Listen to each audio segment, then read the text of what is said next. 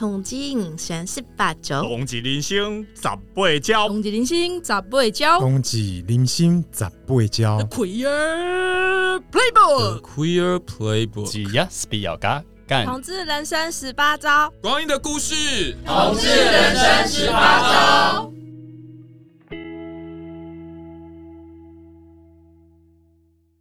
嗨，各位听众朋友，大家好！欢迎大家来到了由台湾同志咨询热线协会老年同志小组负责的《同志人生十八招》的 Podcast 节目。那我是今天的主持人志伟，那很开心呢，这个又来跟大家来聊一聊喽。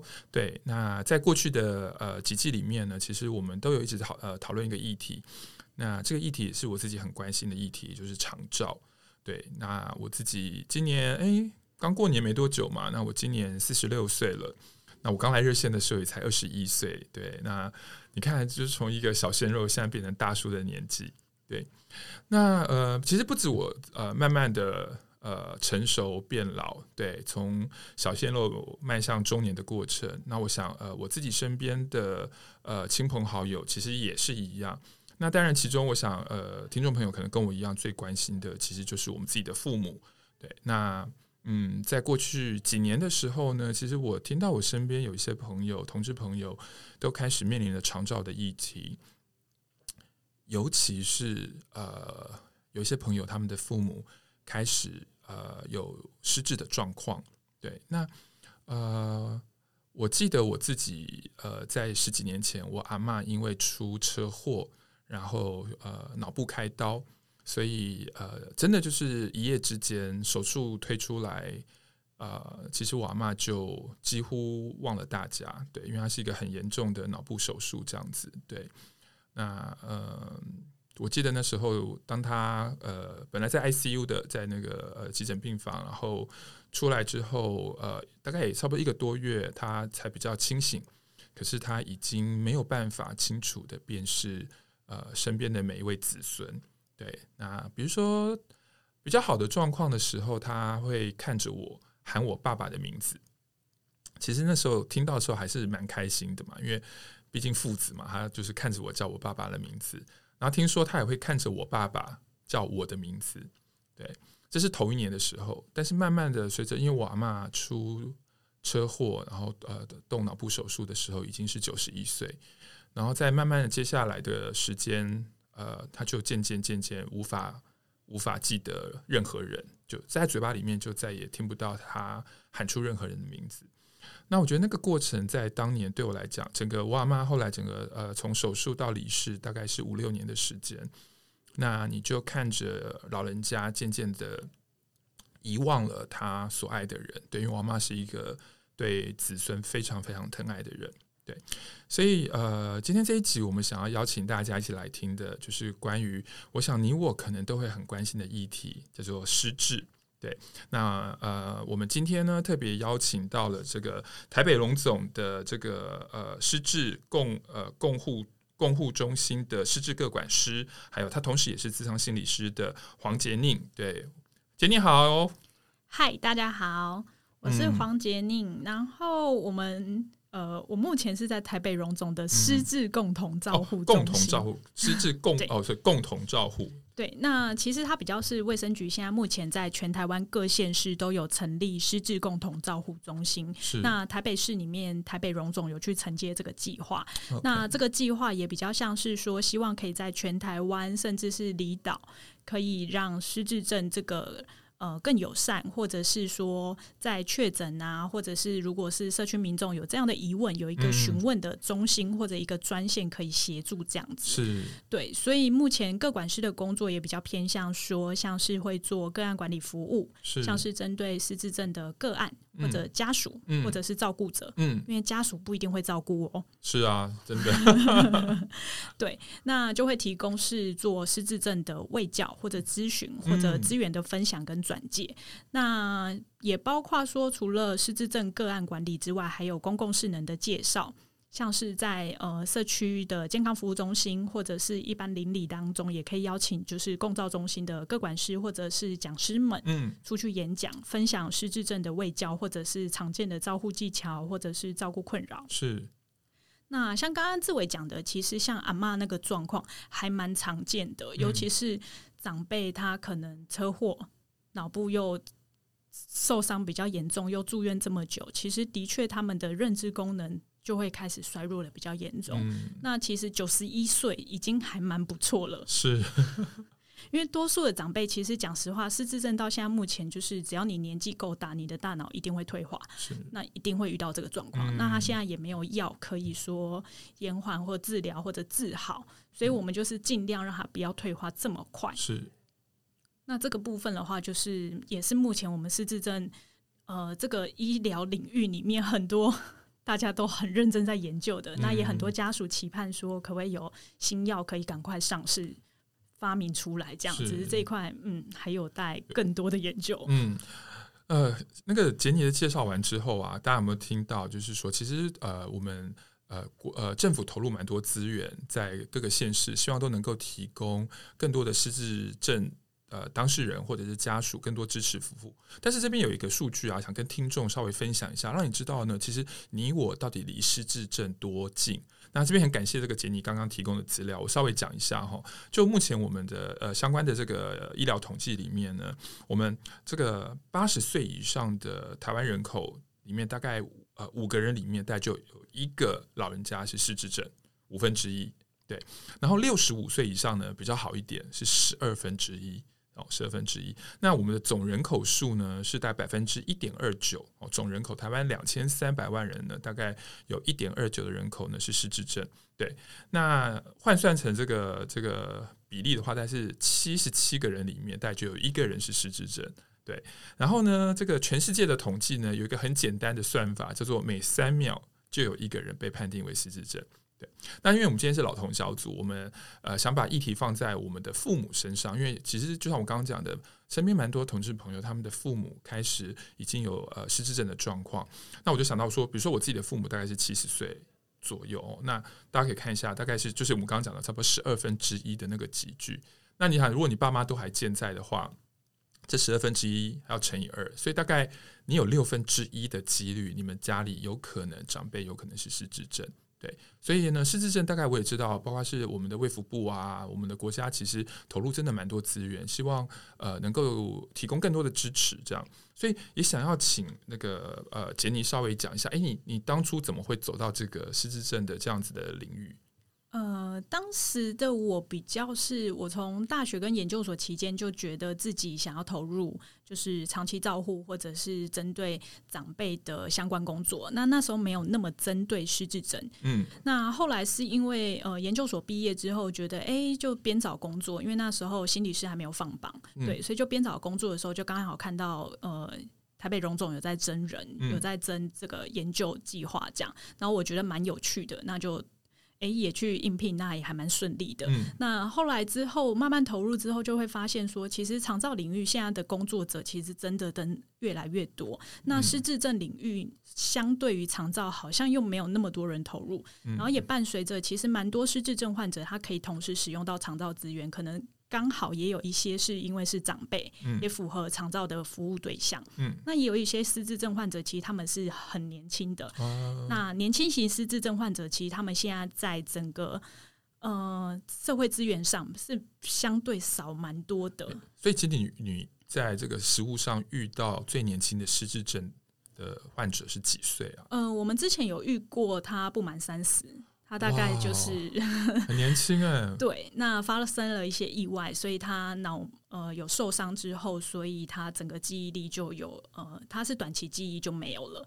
那比较像是说，你可能前面呃，假设你现在问他说，哎，那你晚餐吃什么？或者你问他上一餐吃什么，他是完全想不起来的。哦，但是他还是有基本的生活能力，是，所以像穿衣洗澡啊，然后或者是呃，捡个煮个简单的东西呀，这些他没有问题。可是你叫他要做进一步，可能你叫他去巷口买个东西，他没有办法。哦，那你可以想象日常生活里面，如果一个年轻人他的生理功能是非常好，嗯，他四肢都很好，然后他身体也非常健康，嗯，但是他的记忆力这么的短暂，嗯，他其实工作就业上会有一些困难。是。对，那后来我们中心也有帮他媒合到一些就业服务，嗯，那他就蛮顺利的有进去庇护工厂工作，嗯，那就可以找人跟他搭配，是，就是呃，可能另外一个跟他搭配，比如说是资长或者是市长，嗯，是，就是可以记忆力来补补足他这样，就两个可以相互合作一起工作，嗯哼，对，那也是工作之后就会让我慢慢看到说，其实，在工作上面那个工作。实际服务的对象，它还蛮多元的，不是只是局限在长照领域。嗯、那我觉得这个多元跟有趣是很适合投入更多的。嗯、对，那你投入这样子的工作大概多久了呢？我现在要三年了。哦，要三年哇！其实以那个助人工作来讲呢，我们都是开玩笑说两年呢，就是已经是非常长期的。因为大家知道这个，你看，无论是像我们社工啊，或者是说像杰尼这样子做长照广义的长照工作者，其实。其实真的都是蛮辛苦的工作，对，因为我们遇到的通常都不是什么喜悦的事情，这样子，对，所以真的，如果你现在有使用长照系统的话，无论是医疗的啊、社福，真的好好珍惜每一个投入长照的每一个工作者。是吗？其实你也觉得？对，但我觉得那个是整个大环境体制下，对于长照工作的还没有规划这么完善啦，所以那个滚动式修复其实会让人力非常的消耗掉。那包括大家可能有接触到像是长照 A 单位的各管师啊，嗯、或者各个层面的服务人员，其实多半现在大家都有还蛮大的负荷量啦，真的可以互相包容。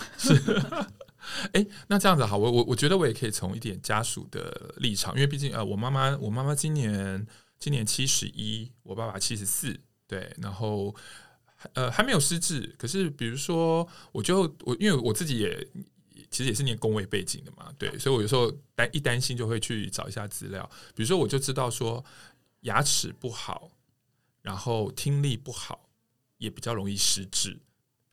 呃，我会觉得，其实大家可以想象比较简单的，就是我们现在的大脑，它跟我们的身体，还跟我们的五感，包括眼睛、鼻子、嘴巴、皮肤，嗯、然后跟志伟刚刚所提到的，其实这个都比较偏向说，它都会跟我们的大脑有连接。嗯、那如果说我们今天大脑慢慢在退化，也伴随有可能是因为它这些连接不够这么紧密。嗯、比如说听力不好，所以你接受不到外界的刺激。嗯，那你不知道对方在讲什么的时候，你。慢慢，你的大脑就没有刺激这么多的话，就会继续退化。嗯，那或者像看不到，也是一种刺激比较少了。嗯，那有些是说他的牙齿不好，牙齿也是伴随他全身性的，嗯、可能是肌肉跟他整体的身体功能。嗯、所以讲失智现在也还蛮有趣的是，就是会在讲保健的时候说，哎，要怎么不让记忆力退化？比较多的时候就会说，哎，那你就做好基本的身体的保护，像是多运动啊，然后诶、欸、吃好睡好啊，然后照顾好自己的身体健康。对，那药是来辅助，嗯，比较常会去跟大家这样说明啦。因为其实你要说真的有让大脑保健的药，其实好像也没那么多，嗯，那就是维持正常的。我们所知道的健康生活，哦、或者多社交，嗯、因为像跟人家互动啊，或者是呃，你要去辩论啊，要去讨论，那个都还蛮用到大脑的。嗯，好，所以其实最重要的还是说，我们的身体各方面都要保持好。对，所以如果一个呃器官不是这么好的话，那其实我们的大脑也就因为比较少使用，可能退化的就比较快。这样，所以讲到，诶，其实我们很很很常日常生活说，哎，你大脑。你大脑怎么越来越那个越跑越慢？你怎么大脑怎么不灵光？对啊，那像我妈妈跟我爸爸年纪也大了嘛，那真的在日常跟他们生活相处上，就发现哎、真的哎、因为小时候因为我爸爸妈妈是做生意的，所以很精明嘛，比如说算钱啊什么都很快。可是现在真的慢慢发现，哎、他们好像有一点点脑袋不灵光。对，比如说我妈妈炒菜炒一炒，就会跟我说啊，忘记什么了？对啊，什么东西忘了加了？这样那。这时候看了会有一点担心，请问这种这种日常生活，像我妈这样健忘的状况，跟失智到底一样吗？还是说我们要注意什么吗？呃，我会觉得啦，就是有时候那个失智判别，它不是。当下立刻的事情，它比较像是一个长期，然后慢慢你有观察到家人或者是亲朋好友，好像跟之前就是你跟他认识的这么多年来很不一样的时候，嗯、这个比较需要让人更关心。那如果说假设今天这个人他记忆力就是很差，他可能从年轻那个电话就一直会背错。哦，那他如果现在电话还是背错，你当然就会觉得很正常。嗯，可是如果像志伟刚刚说的，哎、欸，他从年轻是很精明，是呃算术那些都非常的强，可是他现在、嗯、可能他连基本的加减乘除都会错、嗯，那我们就会知道，哎、欸，他现在怪怪的。哦，对，那这个很长时候会是有在小细节可以观察到。嗯，那像是如果长辈比较常。像刚刚志伟讲的，哎、欸，他可能煮菜会忘记加什么，那也比较常听到说，除了煮菜忘记加什么，还有什么把糖跟盐搞错啦、啊，加太多加太咸，嗯，那或者说一直重复购买，嗯，像他会固定去菜市场，忘记自己有买过洗碗巾，不断的买，啊、不停的买、嗯，你就会发现他的言行举止会跟之前不一样，嗯，对，那这个比较偏失智的话，他就会他会。忘记他真的做过这件事情，他没有办法回头去想起来。嗯，就假设你今天跟他说：“哎、欸，可是你昨天买过了，明明东西还在现场。”他看到他同样买了十罐洗碗巾，嗯，他可能会跟你直接否认说：“啊啊，我就是看到需要买我就买就囤货啊。”嗯，他可能会有自圆其说，可是你会发现他其实没有办法去真的说的很好。嗯，那。如果今天像是健忘的话，比较是你提醒他，他会想得起来。哦，对，嗯，比如说你就跟他说，像呃，一般我们的健忘是，你今天如果忘记你车子停在哪里，嗯，那我们会回头去想，嗯，可能刚开始我停车附近有些什么，嗯，那时候几点，那周遭有什么，嗯，我们我们回想得起来。嗯，可如果是失智症患者，他想不起来，他会否认这件事情，否认他有停车，对，他甚至可能会跟你说。Okay. 那个是你停的吧？哦、oh，我根本没有开车来啊，那不关我的事。嗯，所以也还蛮多失智症患者会变成是，他会忘记他有吃过东西，哦，或者他会说他根本没有煮东西，但是厨房就真的烧焦了，烧焦了，对，甚至闹到就是哎。欸警消人员都来了，那他是否认的，他觉得那不是他。嗯、那这也伴随着有时候失智照护上很困难，是他们会觉得这件事是别人做的，他会觉得别人要害他，别、嗯、人要诬赖他、嗯。那他没有做这些事情。哎、欸，那在这个状况之下，因为其实蛮严重的嘛。可是刚刚杰尼也说，这个这个呃，很多长辈也会否认。那在这个状况之下，做晚辈的我们怎么样？把他们带到 医院，比如说带到北荣呢，这怎么办呢？如果他们不去，他们就说他们自己没有啊。你在干嘛？对我，因为我听到蛮多朋友都遇到这种状况。呃，应该是说不一定要到北荣啦，有蛮多、哦、都可以的。可 以对，那其实如果今天你有观察到亲朋好友，他可能觉得自己没有任何的病，那。我们做晚辈的，我觉得那个跟晚辈还是是你的伴侣，就是是平辈的话，我觉得那个处理方式不太一样。嗯，那如果是晚辈，我们比较多会跟子女建议说，你可以跟爸妈讲说，哎、欸，我们要去做健康检查，是年度健康检查。哦、那这次连大脑一起做健康检查。嗯，那你用健康检查这个字眼比较好，嗯，他就不会觉得。你是不是怀疑我有失智症？然后甚至我觉得失智症这个名字有点被污名化了，大家很担心自己也变这样。是，对，所以会就会特地否认自己有这样的病。对，那那个背后，我觉得那个心理机制会更复杂啦，可能也伴随着他觉得，哎，我之前是一个德高望重，或者我是教授，我是老师退休，嗯、我是将军退休，我怎么可能得这个病？嗯、我这么聪明，是他可能伴随他的自尊，他不不会想承认。那有些是。他知道不对劲，可是不看医生，没有确诊就没有病。病啊、对，所以可能要用一些小小的方式。那像刚刚是说健康检查嘛，还有包括说，如果有他信任的医生，嗯，可以请他那个医生跟他婉转提一下，就是哦，哦，那哎，我有认识哪一个朋友在什么医院，你去看他一下啦。哦、说我找的，他们比较有信任感。晚辈都比较信任他信任的医师，医生讲的话比比比比我讲的比小孩讲的话有用。对，长辈还蛮吃这套的。所以，比如说像我爸爸，我爸爸现在因为那个之前出车祸，他常看呃那个长庚的某个骨科医师。那这时候我可以偷偷的先跟医生讲一下，你可不可以在门诊的时候跟我爸讲一下，对，可不可以去看一下？哎。通常是，如果一般的医院是看哪一科？如果像这个也可以一起跟大家分享，还蛮妙的。是说，因为其实失智症诊断这个是精神科跟神经内科，还有可以看记忆特别门诊或者失智症特别门诊。嗯、那这几个门诊其实你都你都可以挂。嗯、那医生挂号进去，你也可以跟医生打个招呼，或者写小纸条。我们还蛮鼓励家属可以写小纸条的，你就不会在医生面前，还有在长辈面前直接讲他忘记的多严重。哦、因为长辈在当下其实很羞愧。是。然后他们其实，你说他记忆力不好，其实他听得懂，他就会觉得你当面当着医生面前骂我，他下次当然不跟你来看医生啦。是，哎，所以各位小撇步就写用个那个便利贴，就是健保卡交出去的时候，顺便给护理人员，这样就知道。对，这个很好用，很好用。好，我们今天学到，今天就听这个 podcast 最重要就是这个 part 的，对，可以写小纸条给医护人员。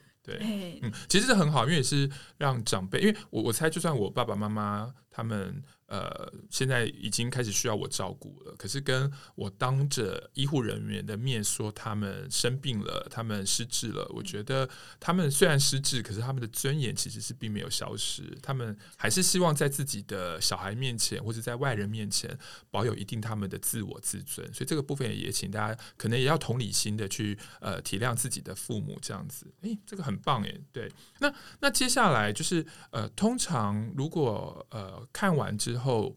然后，然后在呃台湾，我们是怎么样确认就是我的父母有失智症？呃，这个可能需要一段的时间才能做确诊，哦、因为其实失智症它不像是我们常见，可能像是骨折，你立刻 看，或者是像验血、糖尿病、高血压那种，一一验好像就知道了。是对，但失智症因为它其实是偏大脑疾病。或者是大脑上有没有一个损伤，整体来看，所以它需要一段时间观察。那我们通常会比较希望是可以有比较完整的三到六个月。嗯，那那个观察还包括说这个病人他日常生活的状况，嗯，比如说他可能年轻，假设他很会煮菜，那他最近的状况呢？这个都很需要家属或者是亲朋好友的观察。嗯，对。那呃，医疗端的话比较多，可能就会做电脑断层验血，然后跟认知功能检测，哦、会去评估他现在的认知功能状态。那可能包括像是他知不知道时间、地点啊，或者是像刚刚提到的认人啊，嗯、他认东西啊这些状况怎么样，或者记忆力、长期记忆、短期记忆这些，嗯、那这个都可以交给医疗人员去判断。那医生他那边，他当然就会评估说，哎，现在是不是失智症，还是他其实不是，他只是因为现在短期的可能是谵妄，嗯，或者说他最近有重大的情绪，嗯，呃，比较低落，可能是。老年忧郁，这也有这也有发生，是，所以其实我觉得诊断方就比较是交给医疗单位，那就可以直接是。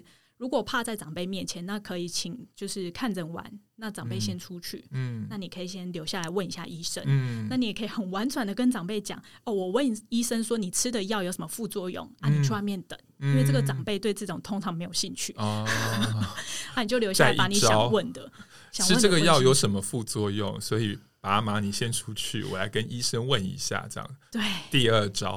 对，因为有些家属还是觉得写下来太麻烦。是、嗯。那如果说真的想要好好讨论，那我是觉得有时候在诊间你要跟医生好好讨论这个，有一点辛苦啦。嗯、因为其实大家去过。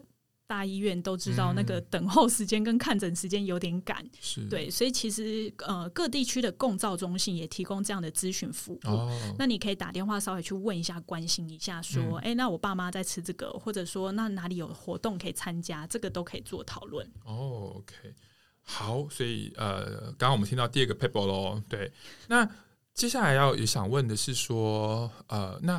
呃，做子女的我们，假设我的爸爸妈妈真的呃，经过了三到六个月，然后也医疗相关，然后确定是呃失智，那子女在知道之后，我们可以做什么呢？嗯、呃，我觉得啦。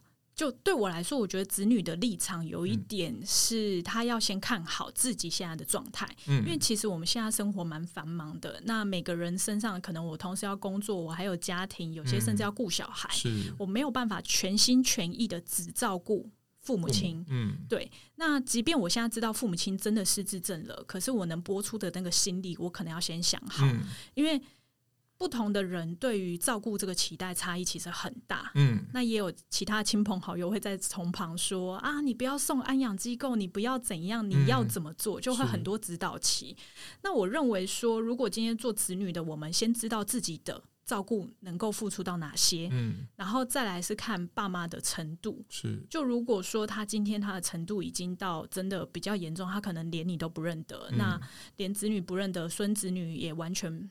没办法回应，嗯、都已经卧床了。嗯、那还蛮多家属可能就会觉得说，那这个需要比较多医疗专业，可能还需要换管，嗯、就会送护理之家。嗯、对，所以我觉得那个不同阶段需要的协助差很多。是那可能如果他比较轻的时候，可能有走失的问题，他可能生理功能非常好，嗯、可是他认知功能已经就是会比较忘记回家的路。嗯、对，那这一块我们做子女能做的当然是相关资源先申请好。哦我们家呃几年前，我外婆，因为我外婆 今年也九十几岁了，然后几年前她体力，其实她体力还就算到现在，她还算呃蛮不错的。但是她的讲真的年纪大了，她也我我我也知道她有应该有中度的失智，对。然后状况是她偶尔认得我，偶尔有偶尔又认不得我。然后 但是很很妙的是，我觉得阿嬷的心情齁，真的就是一样，就是。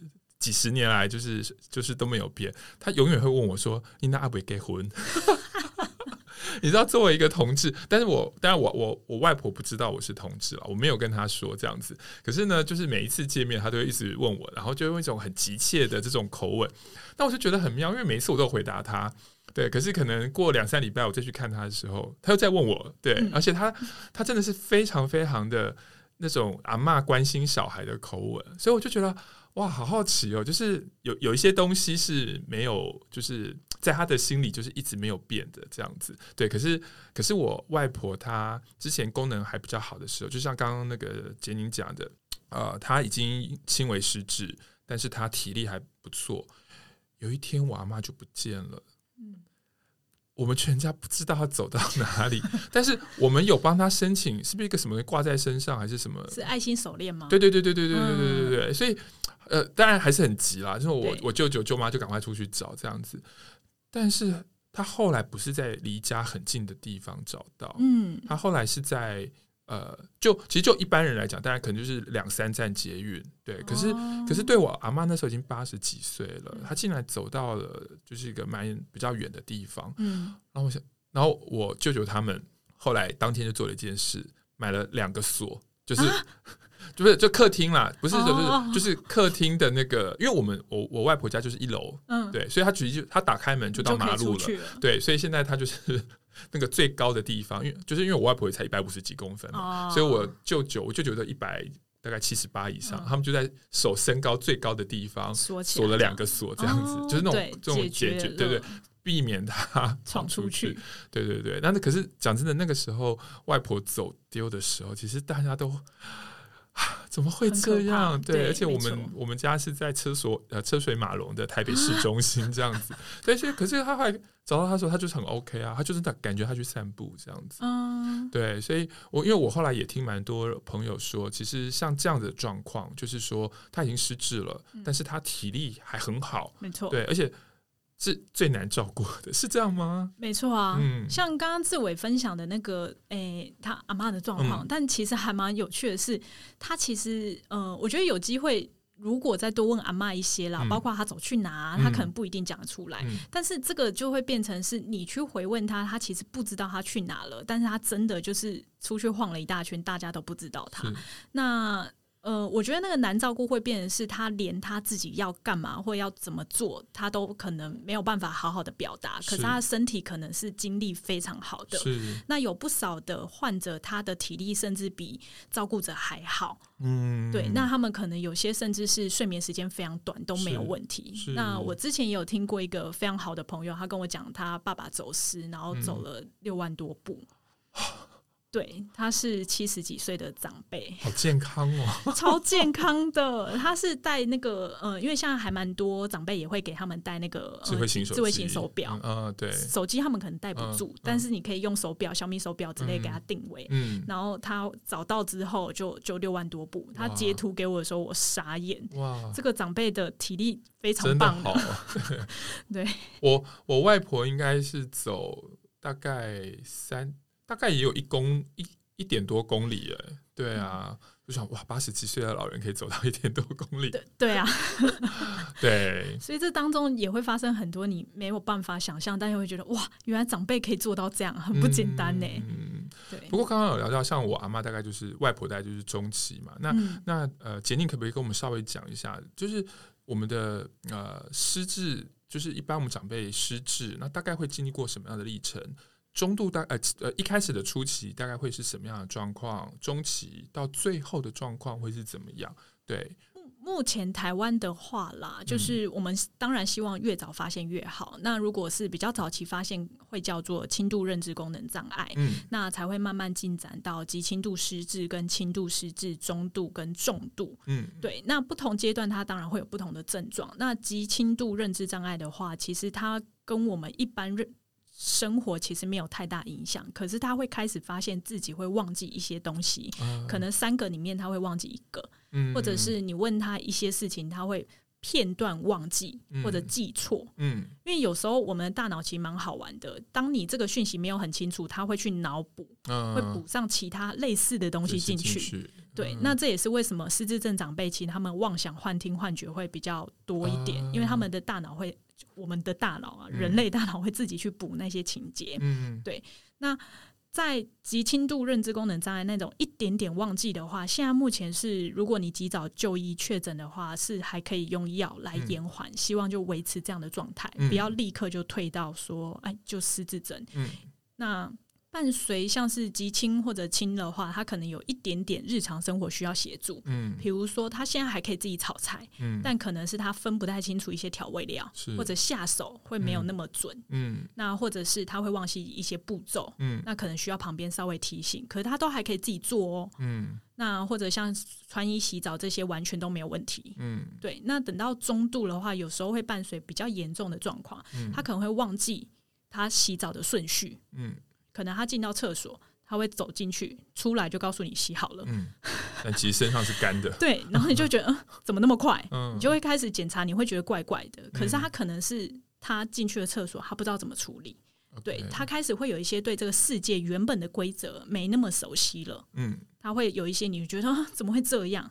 那也有听过一些，就是比较他会有一些很固定、他很坚持的行为。嗯。他就会在这时候，在他的世界里，他想象的世界里，就会开始出现，嗯、像坚持垃圾桶一定要倒很干净啊，一片、呃、一片垃圾都不可以留，嗯、这种也有发生过。对，所以其实每个患者，这个他们的症状或者他们状况，都跟他原本的个性还蛮有相关的。嗯、那这都需要可能照顾者更多的时间去了解啦。是可是我们也知道，大家照顾者当然各自大家都有自己安排，没办法全心全意的只照顾。嗯对，所以我觉得这当中那个落差，照顾者怎么拿捏自己的心力就很重要。嗯，对。那到后面的话，重度甚至是末期的话，其实跟整个医疗体制上比较常看到，跟能想象到的比较像。嗯，但蛮好玩的是。有时候失智症的极重度，它有可能生理功能很好哦。嗯，因为失智症它不等于失能。嗯，对，所以像志伟刚刚提到的那个状况，也比较偏向说他记忆力不好，没有错，嗯、但是他生理功能很好。好嗯、我们也有一些长辈是他是极重度失智，嗯，可他身体功能 还很健康的，在那边跑来跑去都有，对，或走路非常快，很常健走，嗯、这种都有。嗯，所以。我觉得有时候那个在照顾失智症，他跟照顾失能那个差异非常的大，嗯、因为失能至少他跑不掉，啊、对，他就躺在那。但失智的话，他可能会有比较多不一样，或者你非常难理解，而且到后面其实你很难沟通，是因为你问他，他不会答，他甚至不会告诉你他饿了，他想上厕所，是。那他可能会觉得，哎，客厅就是厕所，那他搞错，或者他记错，或者他当下忍不住，嗯、各种可能都有。那我们要怎么去判断？嗯这也会让还蛮多照顾者崩溃的啦。是，嗯，哇，不知道听众朋友听了到目前为止，就是感觉怎么样？因为我呃我自己，比如说我就是我阿嬷跟我外婆哦，两个都是呃一个是因为车祸，所以呃脑部受伤失智。然后外婆是，其实我觉得我外婆算是很健康的老，但是年纪也因为真的很大了，所以难免。刚刚杰尼有说嘛，八十岁以上就是五分之一，那我外婆应该已经九十几岁了，这样，所以比例应该更高。那但是因为我想在我们家，你看我阿妈跟外婆，其实就是也都是广义的失智的长辈这样子哦，所以刚刚听到杰尼讲的很多东西，自己真的非常非常有感觉。那因为有感觉，所以也会回到自己身上。对，那呃。我们前年出了一本书，就是阿嬷的女朋友。其实里面有一个大姐，她其实后来也是失智。我们在访谈她的时候，她的状况是很 OK 的，很健康的，然后对答如流。对，可是因为我们的书整个进程其实大概前后花了好几年的时间。当我们书要出版的时候，其实她已经是失智了。对，而且呃，也发生过我们在后来跟她约访谈的时候，她就。他就走丢了，对，然后，然后，可是他的呃，他的朋友找了找之后呢，就想到说他有可能在某一个他应该最有印象的地方。那果真，呃，朋友去那边的时候，果真是找到他这样子，对。那所以其实也因为这个大姐，对，我们就特别有感觉，就是说，哎，其实我们同志社群里面，慢慢的也有一些。呃，我们自己的好朋友也可能会慢慢失智，甚至是我们的伴侣，对，所以那个杰宁在这个你自己的食物上，呃，如果是自己的伴侣如果失智，你有遇过这样子的这个呃家属或病人吗？呃，其实我觉得蛮多的，尤其伴随现在台湾整个高龄化社会，嗯、还蛮多都是。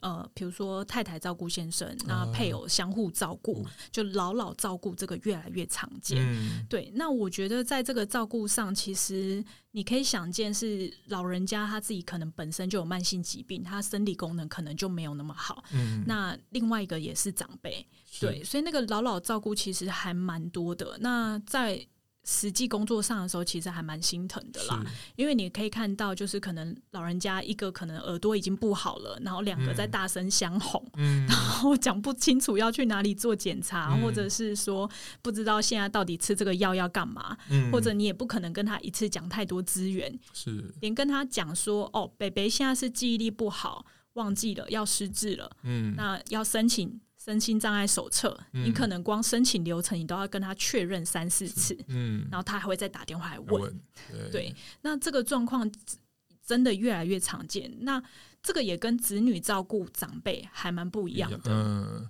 像蛮多子女，其实我们年轻一代可能都还会用手机科技查一下资料啊，嗯、留一下加一下 Line 啊，都很方便，是，但长辈完全不行，是。你连叫他上网报名。上网做什么登记，他都做不到。嗯，嗯对，所以就变成在实际工作上，我觉得那个落差是有大，是有还蛮大的啦。嗯、那有一些甚至是年轻型失智症，他是六十五岁以前就失智症确诊。嗯，那那一块的话，他所需要的资源就更多，嗯、因为他六十五岁以前，有些是四十多。他有些是五十几，他还是家里资经济资助，嗯，他可能下面还有小学，呃，小学的小孩在读书，嗯，那他自己还要照顾爸妈，嗯，那他失智症了，嗯，通常现在台湾在职场上其实私自友善没那么多，嗯，多半发现，哎，你为什么事情都做不好，要重复讲，你会一直忘记。嗯比较少的职场愿意让他待下来，是，所以现在失智症领域也有在推广，是就是职场的失智友善，是，希望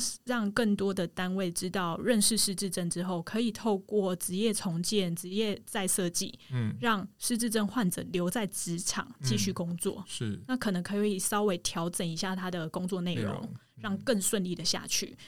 这个是比较偏年轻。可能是六十五岁以前的伴侣照顾，嗯，那六十五岁以后的伴侣照顾比较多，那个老老照顾议题就更复杂，还牵扯到就是机构啊、安置啊、经济啊，就很多细节需要更多社会资源了。嗯，那那在实物上，呃，无论是伴侣或者是或者是呃，身为子女的我们，那因为我知道在长照里面，比如说像呃热线常合作的这个家庭照顾者总会，他们主要就提供蛮多家庭照顾者，那其中当然是伴侣啦，或者就是子女啊，对。那呃，一般在失智的食物上，呃，有没有什么样的资源是会提供给照顾者呢？呃，我觉得在失智症领域的照顾者有还蛮多，的确使用到长照的照顾者资源，像刚刚提到的家庭照顾总会，嗯嗯、那或者说我们失智领域自己是有像失智症协会，失智症协会，那像是针对年轻型失智症的家属照顾者们，嗯、他们有自己的团体，会、嗯、有自己的活动，嗯，跟自己的就是。呃，据点可以参加，嗯、因为刚刚也像我们聊到现在，其实年轻型失智症患者他的身体功能一定更好，嗯，所以他很多课程跟我们现在长照领域的。长辈型的失智那种状况很不一样，对，所以他们有自己的组织，是，所以其实，在失智症，他有自己的一个相关的资源，像失智症协会跟天主教失智老人基金会，嗯、那会有一些就是睿智团体啊，嗯、这些都办的还蛮多的，嗯、对，那这些资源的话，我是觉得现在目前累积到都还蛮有成果。如果说有想要询问，或者是觉得家人有。担心都可以搜寻，然后打电话去做咨询。Okay、他们的咨询服务都非常的专业哦。要跟各位听众朋友讲，真的善用社会资源。其实我觉得蛮多 NGO 啊、医院啊这种非利组织，其实都有提供蛮多资源的。那我自己的实务上，因为我觉得，因为我自己社工背景、工位背景嘛，所以家人每次有医疗啊、社服啊，就会在赖上面或者打电话给我们。那其实我后来发现很有趣，因为我我相信我跟杰尼一样，有一些资源对我们来讲，就是诶，这不是大家应该都知道吗？就发现，就算我的这些家这些家人朋友，他们会 Google，嗯，他们真的不知道有这些资源。对，我就觉得哇，蛮有趣的这样子。对，我可能实务工作上遇到比较多，是他即便他知道或他听过，但他害怕，他不想用，啊、用或者他会跟我说留给更需要的人。哦，但我都觉得。你你就是那个人，对。可是有些长辈他可能觉得啊，我们经济还可以啦，有弱势的让别人用啦。嗯、对，那我是觉得其实照顾这条路，尤其失智症，它平均的病程是八到十年。哇，八到十年，你可以花钱的地方非常的多。嗯、对，那如果说社会资源有提供服务，像长照二点零啊，然后家庭照顾总会的各种资源能用都尽量用了。是，好，啊、各位听到有很多的社会资源喽，所以当然。有家人失智，但是一个很怎么讲，很重大的家庭事件。但是，呃，社会资源可以陪伴着你，也可以支持你度过这个辛苦的这一段，让你可以更轻松，或者是更自在的去面对，或更有资源。对，因为刚才你讲八到十年是一个很长段的时间，这样。然后，呃，另外是我另外的一个问题，也是面对，因为我有朋友，他是他在护理之家。然后呢，他就跟我说，因为因为我这个我这个我这个呃呃女性朋友，她也是个女同志，这样，所以她就是比较有性别敏感度，对。然后呃，她也是我们守天使的支持者，这样就很支持守天使的议题，这样。那有一次，他就很很开心，但是又很很认真的跟我讲说：“哎，志伟，你知道吗？我觉得我照顾的一个阿嬷，应该是。”老年女同志，因为那个时候，哦、那个时候我们正在正在这个访谈老年女同志，准备出阿嬷的女朋友那个时期。我说啊，真的，因为那时候真正都找不到啊，对对对。我说哎，真的吗？真的吗？他跟我说对，他就说，可是叫他阿嬷是因为他真的是阿嬷，她嬷不是年纪是阿嬷，他是真的是阿嬷，他有结婚、子女、有孙子这样。嗯、可这个阿嬷呢，就是就是比较严重的失智，伴随其他的疾病，所以他他就是大部分时间就是比较是躺在床上这样。他就说。他很清楚的知道，阿嬷只要看到年轻的护理妹妹们，就故意这样子讲的，就年轻的护理师，然后呃，一定要是可爱甜美的那一种，阿嬷就会一直去摸人家的屁股，摸他的身体这样子，对，然后他就说，他就觉得啦，因为那时候我们也很常聊，已经常呃聊一些老年同志早年在柜子里，嗯、尤其是一些很多女同志，她就会进入到婚姻，然后我们就说，哇，她会不会就是？对他来讲，失智了。他最早年轻的时候的，无论我们叫做欲望或者是情感，反而在这时候显露出来。然后，可是很可惜，就是不能去，因为阿妈真的应该就是我，我相信可能已经是中度失智的状况。对，嗯，我我会觉得啦，嗯、如果我认识这个阿妈，其实我觉得搞不好还可以访谈看看。真的啊？对，因为其实即便是轻度、中度，嗯，对于失智症患者来说，是现在的事情记不起来，但年轻的事情其实他们应该是很清楚。清楚对，那尤其伴随着失智症患者，其实不是二十四小时都那么严重，是有时候他们其实是还蛮知道说。哎，自己年轻发生什么时候，嗯、甚至他状态比较好的时候，他搞不好跟你对打是完全没问题的。题的啊对啊，所以如果说家里有早点没 错，家里有失智症患者的话，我觉得跟他们聊年轻的事情，嗯、或者是早年啊，甚至你可以从他从小聊到老啊，我觉得那个还蛮好。这个我有，我要一样讲到我外婆的事情，就是因为自己当了同志，然后接受到女性主义的熏陶之后，我就对我外婆那边的。家族史很有兴趣，因为我觉得台湾的教育就是，呃，我我姓我姓郑，我跟我爸爸姓郑嘛，我妈妈姓刘，可是我们的教育就是我只要关心姓郑的这边的历史就好了。可是后来我自己发现也不对啊，我就说我的身体、我的灵魂有一半是我妈妈那边的，那我妈妈又如果你一个母系社会，我妈妈的妈妈应该是更重要的，对，所以我就我真的我最呃最近只要去找我外婆。呃，我都会问他一些比较古早的一些问题，比如说阿嬷，你的阿公是几岁结婚呢？这个他记得。对，阿嬷，你因为我呃，我妈妈那边是客家人，可是呃，我妈妈他们就是我妈妈这个时代已经不会讲客家话，嗯、对。那所以我就很好奇，那我外婆呢？我就问，因为呃，他们是所谓的闽南客，就是客家人很早，然后就住在闽南村，所以就像现在童话的状况一样，他们就不会讲。不会讲客家话，可是我阿妈就记得了。我就说阿妈，你是因为他们是云林的客家人，你是哪里呀、啊？什么什么的，诶，他都记得诶，可是又很好，又很好玩。他叫我的时候又叫错名字，就那个当下，我觉得很有趣。就是我在访问他小时候的事，结婚前，因为我外公外婆是结在云林结完婚就搬来台北，他对于他。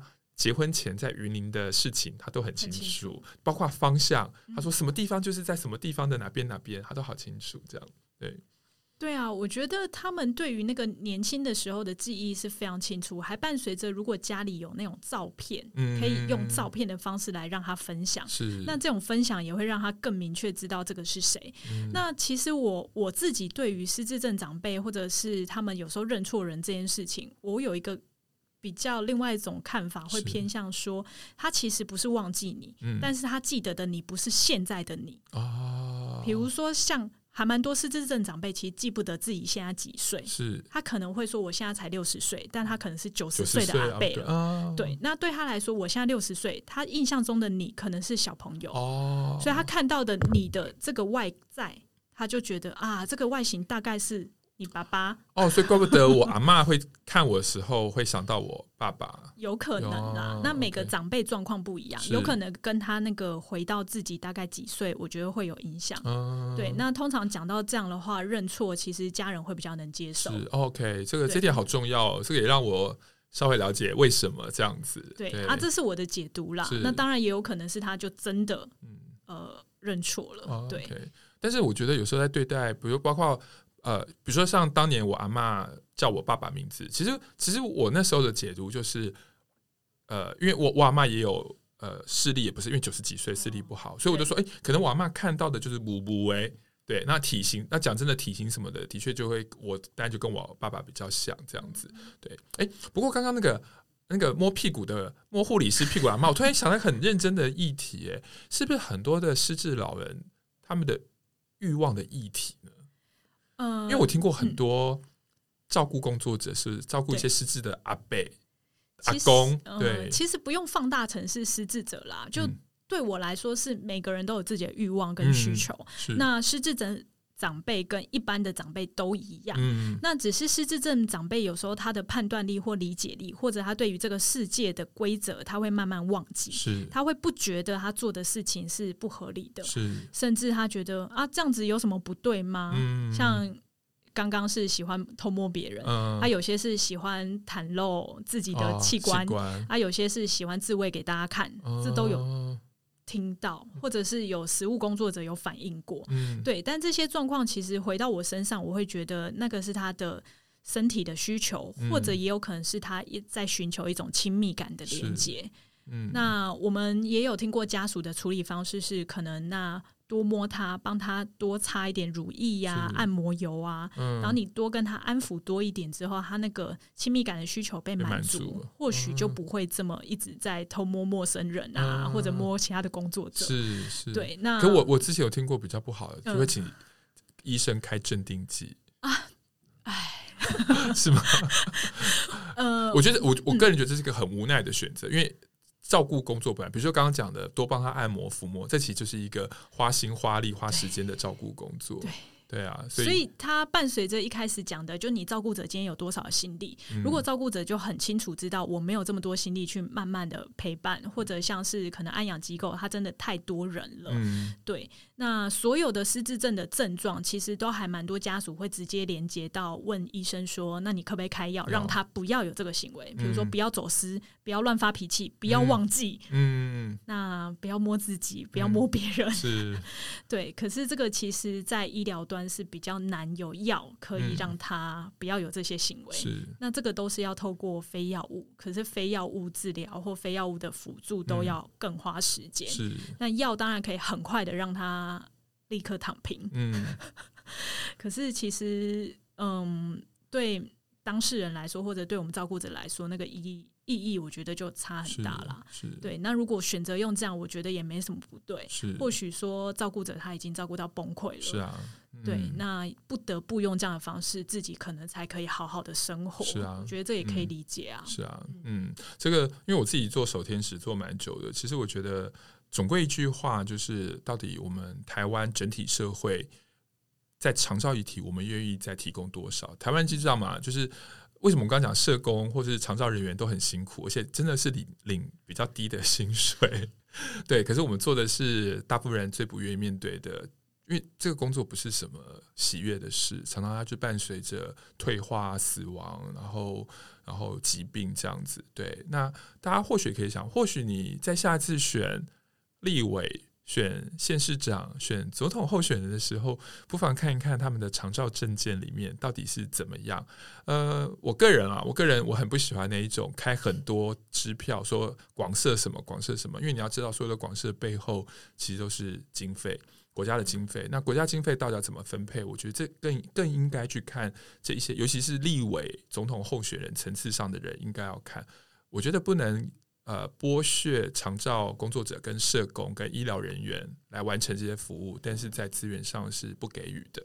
好，好，最后、最后、最后，既然讲到了资源，那我也想请杰尼从一个专业工作者的立场来跟大家聊。就你觉得台湾在失智、实质的医疗上面，目前其实最缺乏的是什么？那在或许。但也给我们点希望是，那在国外，国外有什么样的好的典范可以给我们一点希望？就让我们，比如说我今年四十五了嘛，那我刚刚讲好吧，那我活的虽然我活的品质不错，我离八十岁只剩三十五年了，对我就有五分之一，而且如果我跟我伴都还在一起，那基本上呢，就是二分之一，我我们的伴侣关系至少会有一个人就是可能是失智的状况，所以给我对，就是目前的这个我们的制度可以怎么样更好？那有没有外国的一些经验？对，嗯。呃，其实，在台湾目前在做失智友善或推广，其实已经算还蛮不错的啦，嗯、当然有进步的空间。对，那其实现在目前在国际上或者在医疗端，我觉得缺乏的还是关于长照呃失智各领域的药物，哦、那或者是大家怎么去陪伴或者照顾失智症患者。是像在药物上，其实呃也还蛮多失智症家属就很在期待说，那有没有延缓退化？是不要退这么快。是那如果是轻度认知功能障碍，就会希望说，哎，那我可不可以就停在现在，让这个记忆力不要再退？嗯、那到底什么原因？造成失智症跟失智症后续要怎么治疗，这个其实都还在研究中。OK，那这个研究也需要非常非常多的心力啦。嗯，那也还蛮多研究者投入非常多年，到现在还没有一个具体可以说明有效，嗯、或者是实证研究很。明显的结果是，所以这一块那个所投入的心血真的太多了。嗯，对，那这个缺乏也会伴随着是他投入太久，他需要的成本太高，哦、所以还蛮多、嗯、呃实验就可能停止了，就终止计划了。嗯，所以其实也有点可惜。所以现在国际上在尝试的大概是新药，看可不可以把大脑里面的类淀粉蛋白可以慢慢去除掉，嗯、让这个失智症不要这么严重。是对，但这都还在。尝试。嗯，所以前一阵子有一个呃说可以治疗失智症药上市，就是造成一个轩然大波。那目前台湾这个还在做药物实验了，是所以其实比较多药是美国或者其他国家有开始在研究，那台湾是有合作计划。是如果说我们想要先了解的话，可能先观察到自己的记忆力是不是真的退化到那么严重。那再来就是有一些医院是有跟这些国外的呃研究计划合作，嗯，可以先去呃参加这个研究计划试试看，嗯，或许会有提前进一步治疗的机会。是，对。那整体来说，我觉得台湾其实在失智非药物治疗上做的还已经还蛮不错的，嗯，就不管从职能治疗、物理治疗、心理师、长照推动。其实都算还有成效啦，嗯、对，那只是每个大家使用上的感觉经验不一样，是对，那这也是我觉得大家都是照顾者，都是家属，嗯、那有社会资源，大家先使用，是那一起来想一下，怎么可以让这个资源社会变得更好吧？是，嗯。好，今天很谢谢杰尼，我们讲了一个小时，来跟大家分享一些关于失智症的一些基础的呃知识。那有一些小 paper，，有一些呃告诉大家可以呃在年轻的时候就做一点事，然后或者是说你家如果有失智症的亲友的话，你可以为他们做点什么。对，那最后最后还是很希望大家，嗯，我觉得啦，就是好好照顾自己。趁这时候多运动吧，多动脑吧，对，然后呃，让我们都可以健康的老化，好吗？OK，好，最后再谢谢大家收听我们这一次啊、呃、由老童小组负责的同志人生十八招的节目，谢谢你的支持，那我们下次再聊喽，也谢谢杰尼，谢谢，谢谢拜拜。拜拜。台湾同志咨询热线协会为全台湾第一个立案的同志组织，在台湾，我们已经陪伴了同志社群二十多年，聆听了上万位同志的心声。你的捐款支持可以让我们持续稳定的提供服务，让同志有更好的生活。你可以上网搜寻同志咨询热线，也可以追踪热线的脸书或是 IG，了解如何支持我们。